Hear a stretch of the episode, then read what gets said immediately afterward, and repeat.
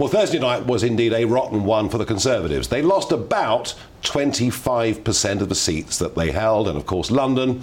You know, look at all those boroughs Wandsworth, Westminster, um, and, and Labour now right across the capital. Yes, you will hear, of course, that in the Red Wall it didn't go too badly, and it's certainly true that Keir Starmer's leadership of the Labour Party is not exactly inspiring. But look at the growth of the Liberal Democrats. Look at the growth too of the Greens. And you can see in Wales, in Scotland, in many parts of London and the rest of England, you can see that on the current performance, the Conservatives would probably lose 100 seats at the next general election. But they've been lucky because there's another political news story that's rather overshadowed how they did on Thursday evening. Yep, it's Beergate. It's the Durham police investigating, and Keir Starmer under a lot of pressure over the last couple of days. He cancelled a lunchtime event he was supposed to speak at, gave a press conference, and what he said is if the Durham police give him a fixed penalty notice, he will resign.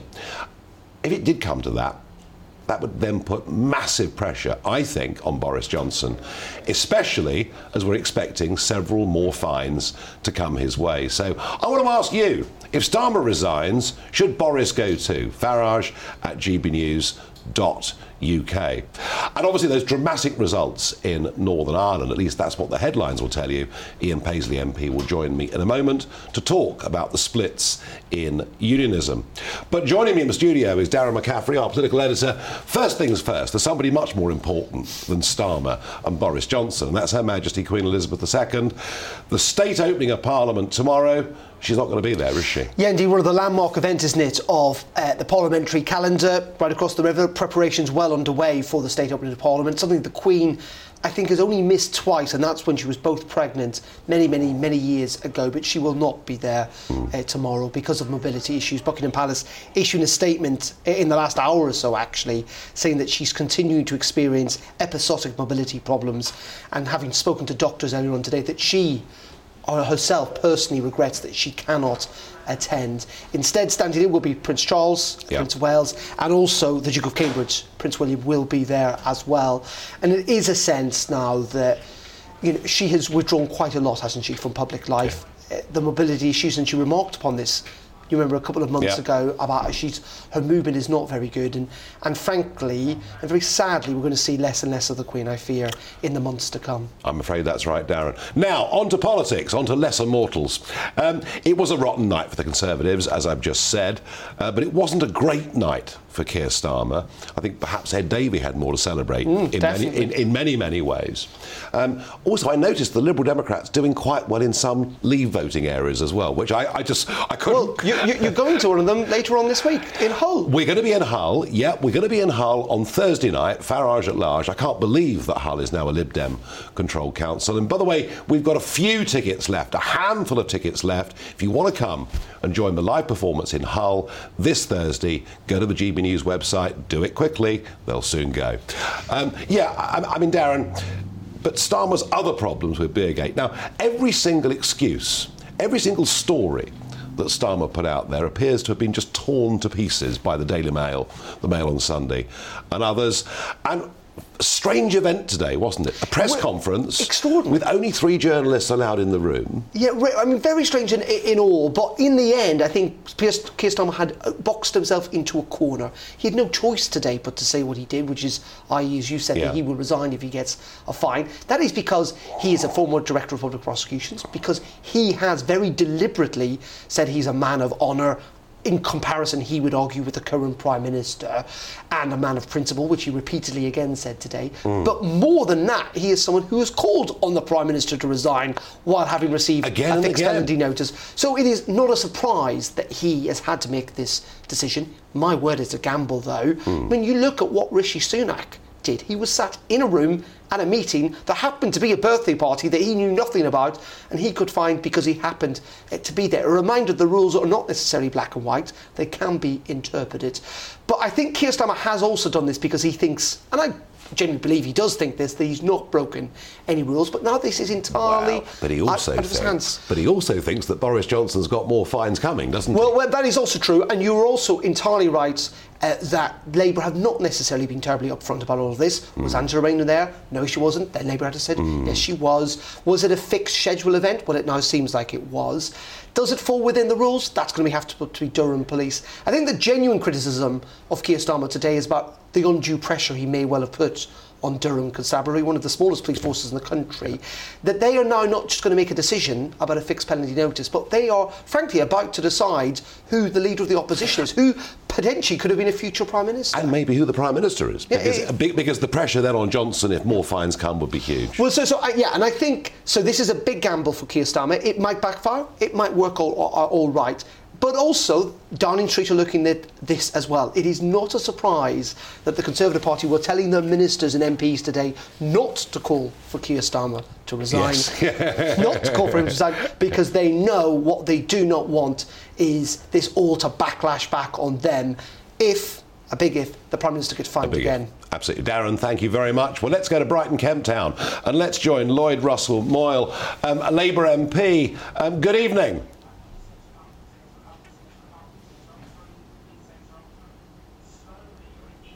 Lloyd, have you got me?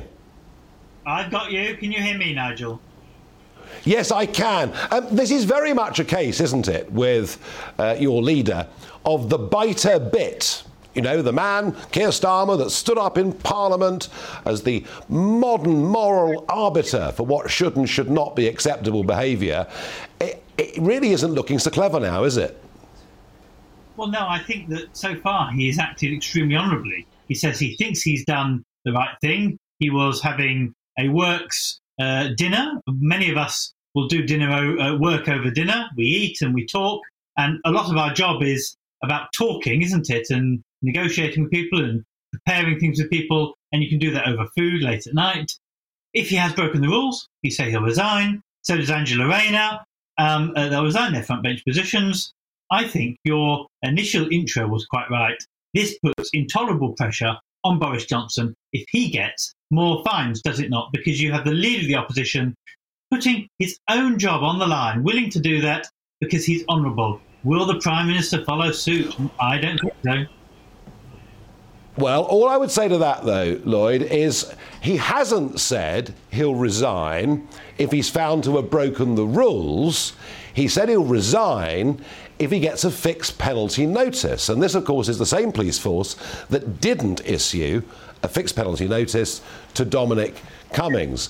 But you have to say that right through this, over the last week or two, with Angela Rayner, the Labour Party saying she wasn't there, then she was there. Um, I, I, mean, frankly, frankly, Keir Starmer's been pretty evasive, hasn't he? Well, I don't know. It, it came out the, the, the Durham police were investigating it over the weekend. The first thing on Monday, back in work, and he uh, cancels his day to day things to make a statement, to make it clear, to stop any questioning, and uh, and and second questioning uh, about whether he would do the honourable thing or not. Now, I don't know how you prove that someone has broken the rules other than someone being fined or found guilty in a court after they have rejected a fine. I don't think there is any other mechanism of being found guilty. Now, we can all proposition that someone might have broken the law or not, but the legal process is you get a fine. So I think the only way of legally proving whether he's broken the rules is whether Durham Police issue that fine. Now you can you can make well, questions about Durham Police, and that is for the voters of Durham to decide who their PCC is next time. But I think the Durham Police will be knowing that scrutiny is on them, and they'll be doing the following the letter of the law, won't they? Well, Lloyd, thank you very much indeed for joining us, and Lloyd Russell Moyle, they're being very supportive of Keir Starmer, as you would expect. Let's see. I mean, if, uh, yeah, I mean, if the fixed penalty notice comes for Starmer and Rayner, they could be gone. Boris could be gone. Goodness me, they could all be gone by Christmas. Now, the really big result, if you look at the newspapers, the headlines, and not just in Britain, but around the world, is that Sinn Féin topped the poll in Northern Ireland, and inevitably there's talk about a border poll perhaps being held within the next five years. But you see, folks, Sinn Féin actually didn't really increase their vote very much at all. In fact, they went up by about 1% on the previous set of elections. The reason you've got these headlines, the reason we've got this debate, is the unionists are completely and utterly and totally and hopelessly split Uh, and if we do finish up with a border poll and a result the unionists don't want, well, frankly, I think it would have been all their own fault. What a nice introduction, Ian Paisley. Nigel, oh, nice to see you again. I mean, what an absolute horlicks, isn't it? You've got it, it is a horlicks. You've got the DUP. You're the dominant party these days in unionist politics. We've also, of course, got the Ulster Unionist Party, and then we've got the TUV. Um, and Jim Allister, who is a, a charismatic, I served in the European Parliament with him, a charismatic figure. He gets 7.6% of the vote in Northern Ireland and one seat. If you lot can't sort this out, you know, you may well be kissing goodbye to your place in the United Kingdom. Yes, look, I think this has to be the single largest blowing of the whistle or wake up call to unionists.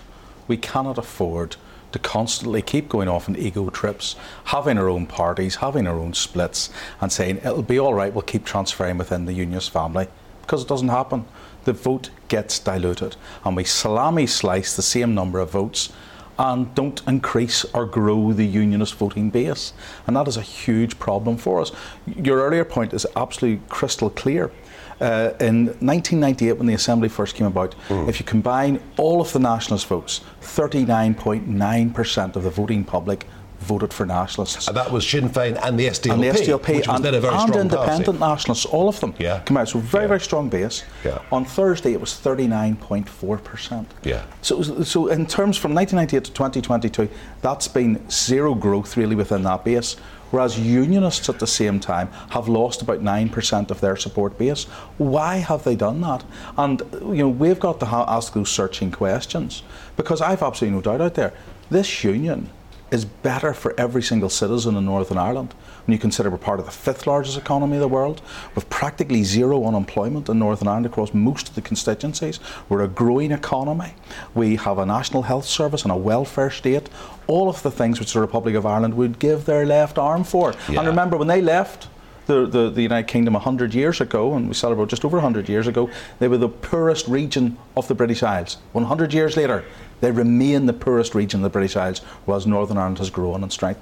We can't give that up for our citizens. I, I mean, Ian, it does seem to me if there was a border poll within the next five years, actually the unionist side would probably win. Probably, because, but we can't afford that. You know how debilitating that was well, in Scotland. But here's, here's the point. You know, here's the point that it could be deeply divisive. Now. I've got I've got Lord Frost coming in Yeah. a bit later on this evening. I saw him in the green room. And okay, right. well, I hope you behaved. Um, I mean, clearly, what Johnson told you and told everybody about what was going to happen with Northern Ireland with Brexit just wasn't true, was it? It wasn't true. Um, and indeed, I, I sat in uh, the Prime Minister's office behind the Speaker's chair. And when he was trying to get people to support his withdrawal agreement and said, Don't worry, it'll be all right in the night, Ian. If you support our agreement, we'll have to do this protocol, but we'll soon get over it. Yeah. And we pointed out to him, it's not that easy. You can't just do that. And that's why we opposed ultimately his, his proposal, uh, where he left 3% of the United Kingdom out of the Brexit deal, which had got him over the line and got him his Brexit deal in the first So what happens now, Ian? Well, uh, uh, Lord Frost has said all of the right things whenever he was in that senior position. Mm-hmm. Boris Johnson, to be fair, on the government's white paper, says all the right things. The protocol doesn't work. It's damaging trade, it's damaging our economy, it's damaging political relations, quite obviously. We've got to now fix it. So now it's beyond 16. Article 60, we're beyond that, Nigel. Okay. Triggering Article 16 now, that, that was last year, that's white sock, that, that's, forget about that. We need to now scrap the protocol and move this beyond because Europe is so intransigent, they're not helping us at all, and they're going to make this problem worse. And we, I would say to Sinn Féin, if Sinn Féin want to have the First Minister's role, if they want to show that the really important thing is the symbolism of being in charge of Northern Ireland, help us fix the protocol. Okay, so that you don't could, really so want the protocol could be a either. deal. So that could be a deal. Well, they potentially. don't. Sinn Féin don't really want the protocol. They've told us that. Well, so why do they use it as a truncheon against unions? So, is, so there's, Fix is, there a possibility? There's always possibility in politics, and we want to work for the best needs of the people of Northern well, Ireland. Well, if you don't sort your own side out, Ian, you'll go on losing elections. Absolutely right. Is all I can say. Absolutely right. Thank you for joining me. Thank me. you, my friend. In a moment, we will talk about 7 million new registrations with NHS doctors from migrants since 2010. Can that figure really be true?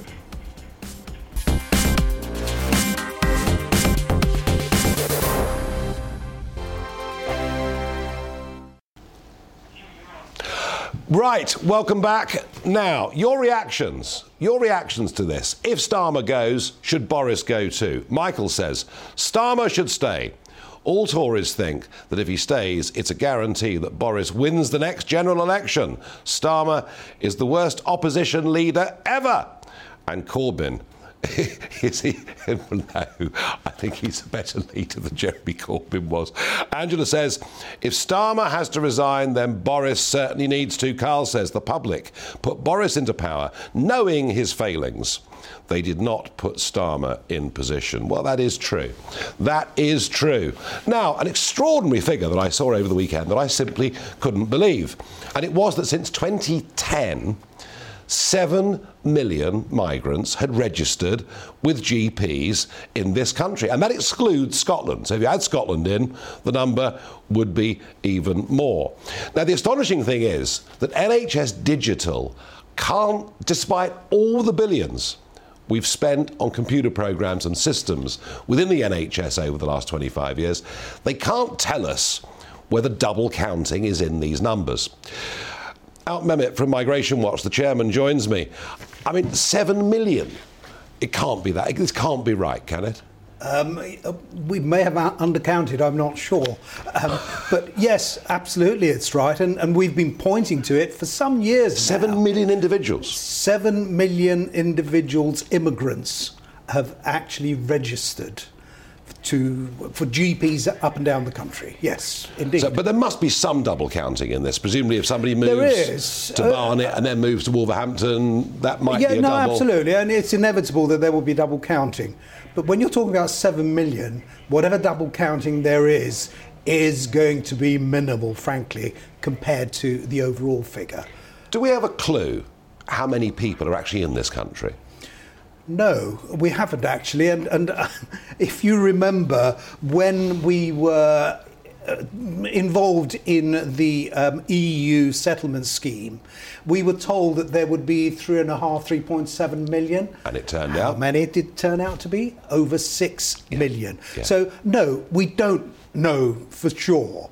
We used to rely on the census every 10 years to give us an indication yep. as to what was really going on. Each time we found that the numbers were actually higher than the ONS had been, the Office of National Statistics had been telling us. And I'm, I'm absolutely certain that the figures that we've heard already, if anything, are undercounting what is really well, going on. And it's certainly worth talking about because access to GP services is something that is really exercising people all over the country. Is it any wonder we've got problems? You know, on, on that point, Nigel, yeah. um, it's not just the numbers coming in to put the additional pressure on, but the government has also, their record is lamentable in the numbers that have been trained. Do you know that 28,700 applications went in for uh, medical studies for uh, youngsters who want to become doctors yep. for 9,000 places. That's why there's a shortage. There are 1,343 doctors fewer doctors now than there were in 2017. Yeah, I saw Why? that. I, I know. Why? I was, and despite all the promises to ramp up numbers, no, it's. I mean, it's a problem at both ends of this. Alp, quick thoughts on Rwanda. All sorts of briefings and counter briefings in the newspapers. Some suggestions that flights may begin before the end of this month. Others suggesting there are up to six legal cases pending. Where do you think we are? Um, I think that we are where anyone with any sense would have expected us to be, to be honest. I think those who thought that Rwanda was the answer were, frankly, delusional. It's not the answer, but it's part of the answer. So long as the government is determined actually to make use of that route and start flying people to Rwanda, mm. along with some of the other things that they said they were going to do, like holding on to people in uh, centres while their cases are being those who are not being flown to Rwanda. Yeah. So long as they do that sort of thing, and dare I say, we're serious with the French and the EU about them tackling the problem at their end, all these things, I'm afraid, hooey. Yeah, and we are now already at the 2020 number, roughly, aren't we? About 8,000 or so have come across Indeed. the channel already. Yeah. Yeah, absolutely. 7,743 to be precise yeah. of those that we know about. And I'm sure that there are those that we don't Yeah. know about as well. So by the weekend, it'll be 8,000, i.e., the whole number, the total that came in, 2020. 2020. And legal immigration. The government has, well, I talk about a points based system, but they've opened the doors in a way to, to even larger numbers than perhaps were even coming in Tony Blair's time. Uh, absolutely, and and I think um, if they'd adopted your points-based system, the way the Australian points-based system, then we would have had some hope. But in fact, all they did was uh, loosen, just weaken the whole system, and partly pressed by business that they would bring in the sort of um, lower skill, lower pay individuals that business is after. And that's what's happened. We heard 890,000 coming in in 2021. Yeah. 800 for long term visas of one form or another.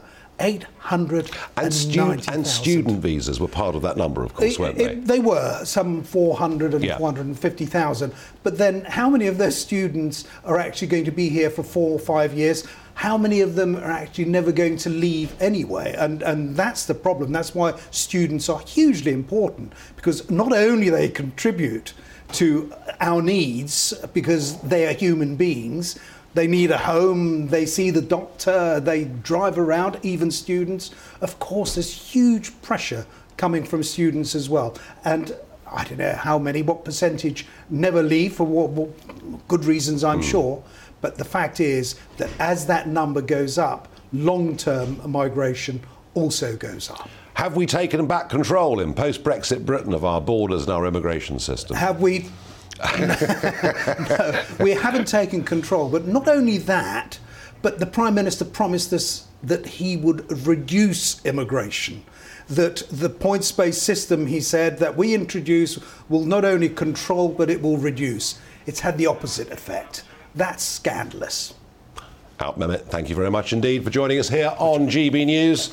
Not that it was a particularly happy uh, story, but it's the truth, and that's what we're here to talk about. Now, I have to tell you, I'm so, so relieved that I'm no longer in the European Parliament. This morning, in the chamber, in Strasbourg. We had the President of France, Macron, and France are currently holding the rotating presidency, introducing these dancers. Now, I mean, have a look at these scenes. It is really quite extraordinary.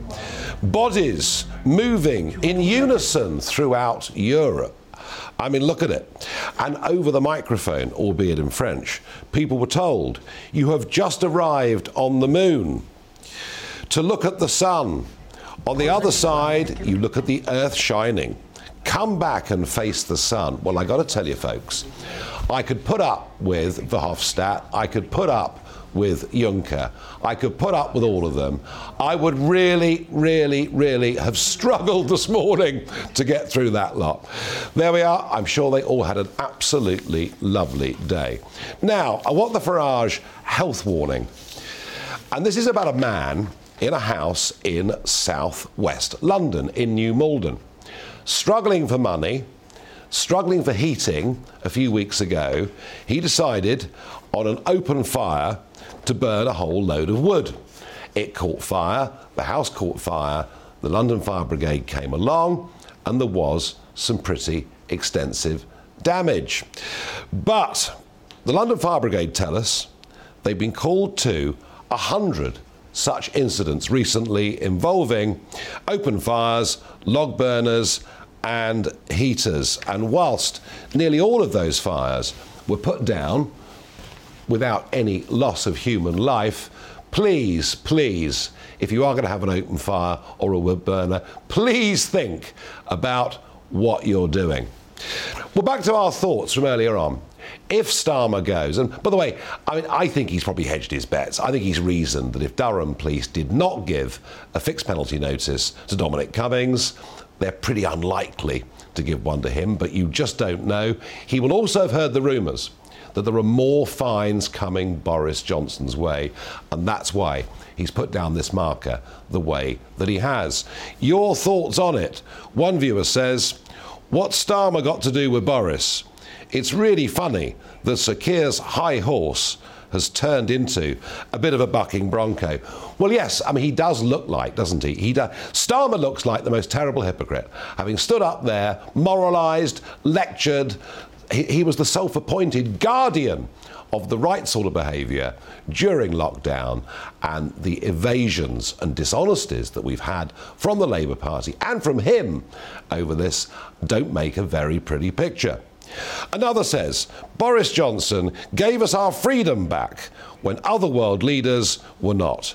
What exactly does everyone think would happen if he's forced to resign? Well, I suppose if Boris Johnson was forced to resign, then the Conservative Party would have a leadership contest and they would have to decide whether they wanted someone to lead the party who actually was conservative. And, you know, I've been saying for months and months on this programme that the Conservative Party have been taken over by the Richmond Greens, by which I mean the Goldsmiths and Carrie. And they've gone all out for their rewilding ideas and their global warming policies. Well, how well's it worked in Richmond? Out of 39 seats in Richmond, the Conservatives are now down to one. Perhaps if they focused a bit more on self sufficiency for energy supply rather than meeting CO2 targets and exporting manufacturing jobs overseas, they might just have done a little bit better in the election. Gary says Starmer's brainwave. Um, is a resigning offence, not Boris's. Well, I don't know. I don't know. I sense that if Starmer was to go, the pressure on Boris would be enormous. And another viewer says both crimes are the equivalent to a parking ticket. The real issue is both are proven liars relating to this subject, so yes, they should both stand down. And that really is the issue, isn't it? It's not the offence itself. Either from the Conservatives or from the Labour Party, it's the total lack of honesty about it. You know, had either of them adopted the hands up, Gov, you know, didn't we all do this at some point during lockdown? I guess we'd have said, well, yeah, actually, you know what? We broke the rules too. But they didn't do that, and they come out looking dishonest, shifty. And all in all, I have to say, I think British politics is in a pretty poor place right now. Now, in a moment, it's going to be Talking Pints. I'll be joined by Lord David Frost, former Cabinet Minister, and of course, the man who negotiated Britain's Brexit deal. And we'll begin by asking him what should we do about Northern Ireland?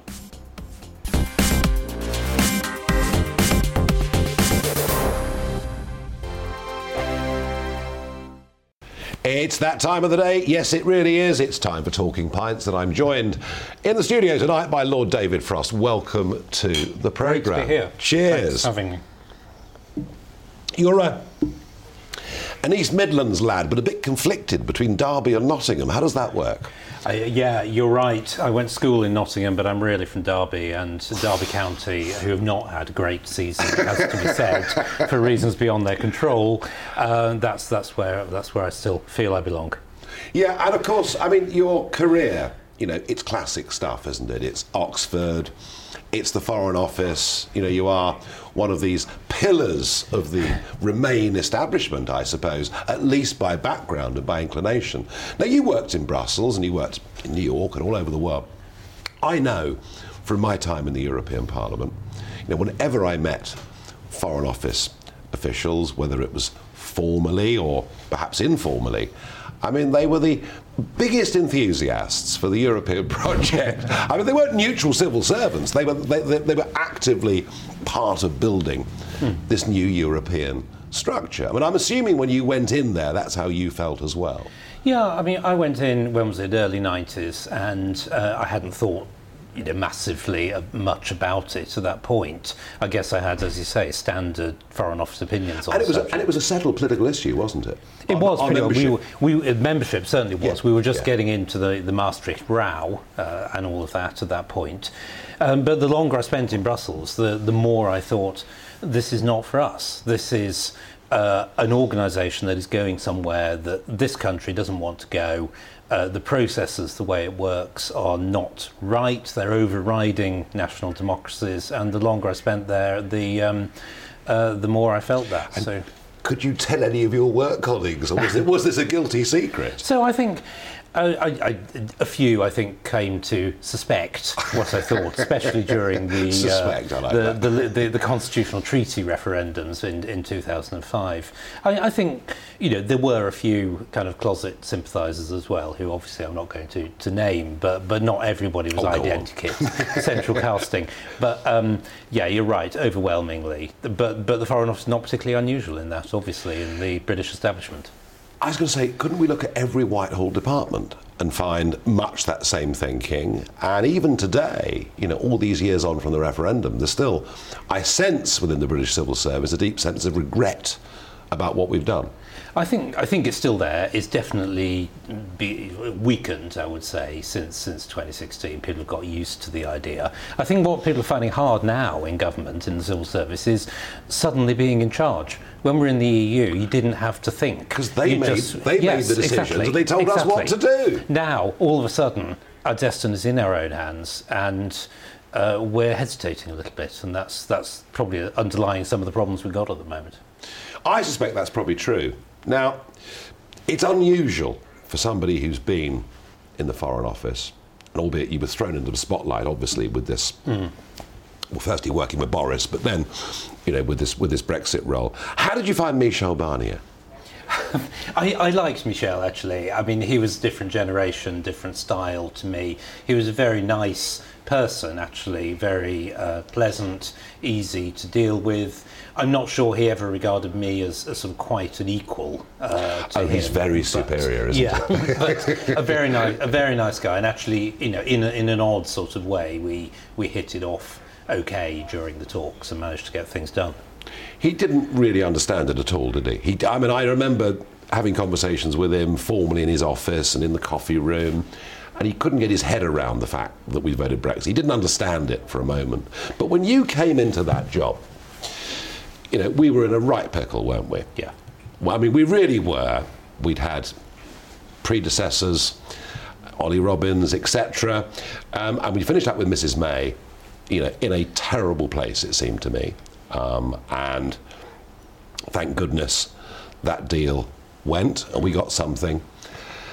Well, I guess it was a bit better, but it's not really a great deal, is it? So I, I, I mean, you said it. We wouldn't have started from here No. uh, to, to to get to it. We had to deal with No, I, the consequences. I do it. acknowledge. Yeah.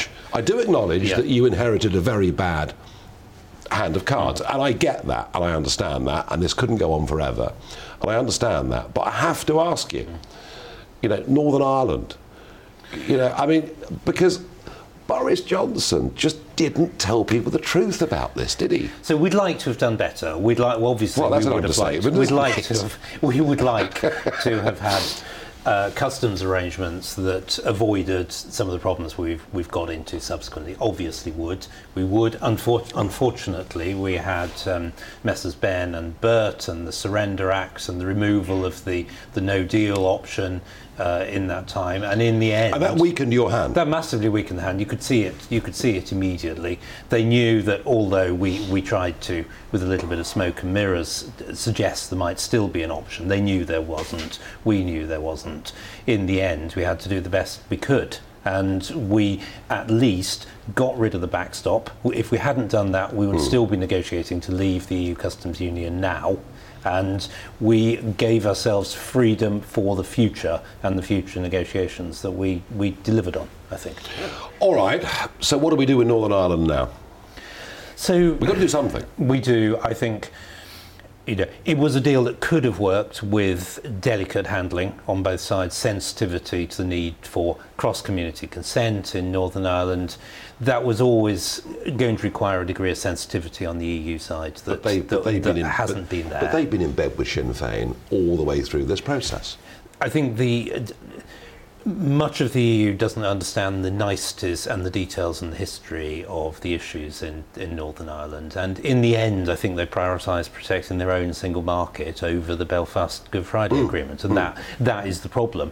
I think you know, whatever the rights and wrongs of how we got here. Um, the protocol has to change or disappear. I think there's now no option. Much better to do it by negotiation if the EU will do it. Though, if we but read in the paper, they've just said that they never will change their negotiating mandate and negotiate with us about it. So Well, I think we're left with no I mean, Macron, choice. Macron not only has he just you know won the French presidency again, Hmm. but he's also got the rotating presidency of the European Union. Merkel's gone. He's the dominant figure within the Yeah. place. I mean, they're not going to give us an inch, are they? I, I think it's very unlikely now that they're going to engage in an actual negotiation. So we're going to have to act. I think. I don't think there's any choice left to us, whether it's this famous Article 16 or an override. I think there's no other option to protect the Belfast Good Friday Agreement and the integrity of the, the country. I think you know, the, the government is responsible for the governance of Northern Ireland, and in the end, it's got to accept that. Do, does this government have the courage to do it? So I think yes. I think yes. I hope yes. Um, it will. There'll, there'll obviously be opposition. I guess some opposition in the Commons, probably a bit more in the Lords to, to legislation. I think they'll be able to take on the the international opposition if there is much. And uh, obviously the dynamics internationally have changed hugely since uh, uh, last year. I, I think it can be done, and I think it has to be done. And if we explain it right, then there's no reason why we shouldn't. Yeah, I mean, at the moment, literally a part of our country has been cut off from us effectively. Yeah. A border down the Irish Sea. Border down the Irish Sea and rules for that part of this country set somewhere else. And Yeah. uh, uh, you, th- there's no way you can sustain that over an extended No. period. You just can't. Now, the front page of today's Times, big optimistic headline about the Queen's speech tomorrow, which sadly the Queen won't be Yeah. there for, which is very sad. Is. Um, very sad. But big optimistic headlines that we're going to hear mass reform of EU rules and regulations and all the things that I dreamt of for over a quarter of a century, having come into politics from business. Why hasn't any of this been done before? So I suppose we had COVID. That, that No, was a reasonable that. distraction, I- yeah, I I, think, for, for a bit of time. I, I do think that, you know, we, we, we haven't um, pushed on as quickly as we, we ought to have. That's, that's Is that, is that a lack of vision? Is it a lack of will? What, why? I think leaving the EU for, for many was such an effort that we've kind of, uh, particularly with COVID coming straight after, there's been Hmm. a temptation just to kind of say, thank goodness that's done, and sort of sit back in the armchair. And, Is that because the Conservative on. Party doesn't really believe in Brexit still?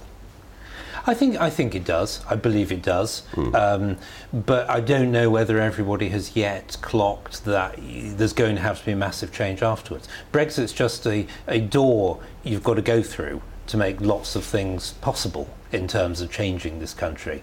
It, it isn't a thing in itself, and I think too many No, people I thought it was a, a Yeah. thing in itself. Yeah, no, no, no. I, I, you know, I was always honest about this. Brexit doesn't solve our problems, No. but it gives us the ability to deal with things. What I find really interesting, you know, since your resignation from the cabinet, and where you talked about us, us having to learn to live with COVID, but you've written quite extensively since then. Hmm. I mean, gosh, you must be very lonely.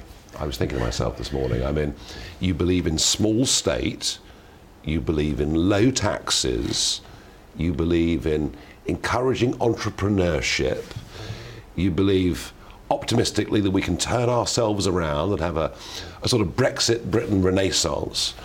I mean, I have to put it to you, you sound like a conservative.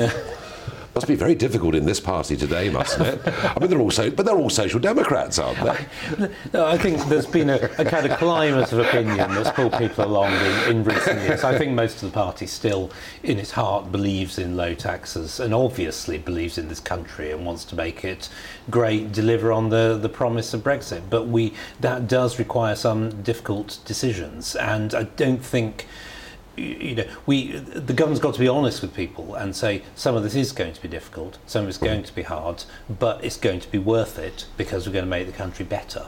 And if you don't say that, you inevitably drift along in the flow and you become social democratic. And at some point, you've got to draw a line. But I mean, we've become that if you look at climate policy, if you look at the fact we import 50% of our gas, We export manufacturing jobs, whether it's in chemicals or aluminium production or whatever it is. I mean, they've gone very social democrat, haven't they? So the priority for the government of this country ought to be increasing the productive capacity of this, this country and the wealth of people in this country. If we can pursue net zero and do those things, then okay. But the priority ought to be boosting industry, boosting protect, um, productivity, making our own supplies of, of energy effective. That should be the first. So you would, you would, would you? I mean, I've been pushing hard and arguing that we should be self-sufficient in energy. We should get as, as close as we can. I, I mean, it may not eh, ever be possible or, or possible in the, the near future, but obviously we should be taking up fracking again. Obviously, we should be investing in the, the North Sea. Obviously, we should be doing nuclear. But it, it's no good giving half-hearted signals. Companies are not going to invest in the North Sea if they think the government might change its mind again in a year's time. Similarly on fracking, you've got to believe it or introduce super taxes or, or, or or any of, any, any of these things. Yeah. A lot of it is about clear signals. Then you know, clear signals on taxation, clear signals on energy policy, so people can know what's coming and change their own behaviour accordingly. Are you the sort of modern day Keith Joseph? I mean, are you the man trying to get the Conservative Party to move from where it is into being low tax? And, and, and, and if you are, if you are, well, that's great because someone needs to make those arguments out there, and you are beginning to make those arguments more loudly. But I'm struck that to really have an effect on these things, the House of Lords is a bit of a backwater. And you could just, why not just renounce the title and put your name forward for the by election in Devon? So I don't think the Lords is a particularly brilliant place to do kind of real politics Yeah. from. Um, uh, I think you know you, you need to be in the Commons to do real politics. That's that's that's obvious. I mean, I've only just left government. Obviously, um, I'm contributing by ideas and by writing. Yeah. But but yeah, I'll be honest. Uh, I, I don't think it's right this time round for all kinds of reasons. But if in the future the opportunity comes up and the party wants me to do it, then obviously I would uh, be ready to uh, stand down from the seat and do proper politics again. He's about 50 to 1 at Ladbrokes at the moment, but That's for a which is, which is a big That's prize. well, yes, but I mean, inevitably, if you if you were to finish up in politics in that way, the, the fact you're setting out a clear, and some can agree and some can disagree violently with it, but you're setting out a clear intellectual vision for the Conservative Party. But I, I teased you earlier about, about, about Keith Joseph, but I mean, yours is a broadly Thatcherite view of where we need to go. Yeah, I think it is, except that we have to remember that Thatcher was not only about free markets. Thatcher was about the country. She was about standing up for aspiration and people who wanted to get on in life and mm. improve themselves and help their families and make the country better. And you have to do all of those things. It isn't just about free markets and devil take the hindmost. It's about bringing everyone together. And I, I think actually Boris Johnson is capable of doing that and would be would be good at it. We just need to push on and uh, make it a reality. Do you think he'll lead the Tories in, into the next general election? I do actually, yeah.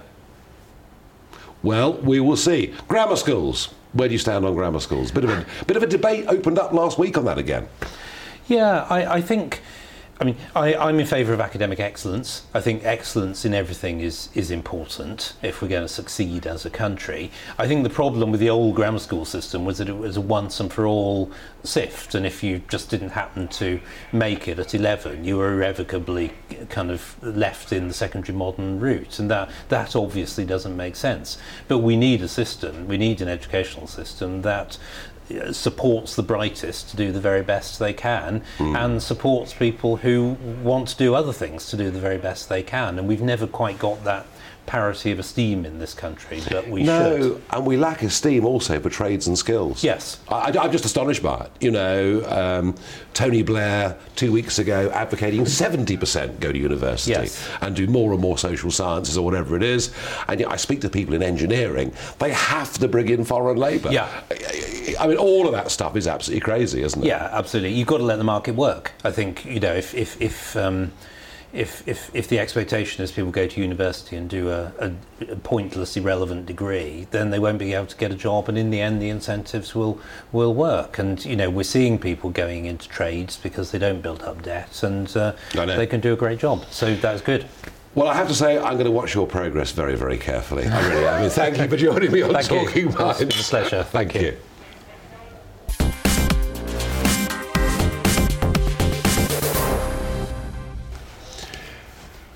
Right, let's get into Barrage the Farage, where you send in your questions, and I do not cheat. Chris asks, You can speak one sentence to Putin. What do you say? You know, I, I said last week I thought Macron was right to be speaking to Putin. However ghastly his behaviour has been and that of his troops, we should always be trying to talk to people. Uh, and I would, if I had to speak to Putin, would say my first one sentence would be, What price peace? What do we have to do to achieve some kind of peace deal? But no one seems to want to do it. Why did Frost and Johnson come up with the Northern Ireland Protocol, presenting it to the presenting it to the EU, then signing it into UK law, and now they're saying it's unfair? I, I need half an hour to answer the question, really, because it was the way of delivering Brexit, ending the logjam, getting Brexit done, getting politics back to normal. Yeah, it was far from perfect, as Lord Frost does freely admit. Which of the GB News female presenters would you do strictly with? Oh, all of them, and the newsreaders too. No question about that. Absolutely none at all. John asks, How would you describe yourself ideologically? I'm going to ask Frost that question.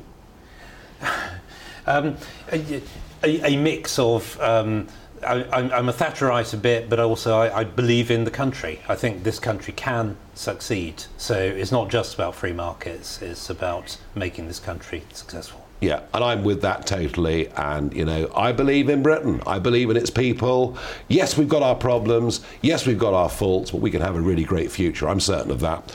Um, and we need to. And finally, what do you prefer? Pizza or pasta? I mean, with these questions, what would you go for, Tackle? Um, uh, pizza, because there are more there are more variations. You can get more things on. There we are. There are. He's a pizza man. I like steak and chips. I don't want either pizza or pasta, I've got to tell you. right, we're done for today. We're back tomorrow with the Queen's speech. We'll see what kind of regulatory reform to EU law is going to be contained within that package, be delivered by Prince Charles, not the Queen. Back with you tomorrow at 7.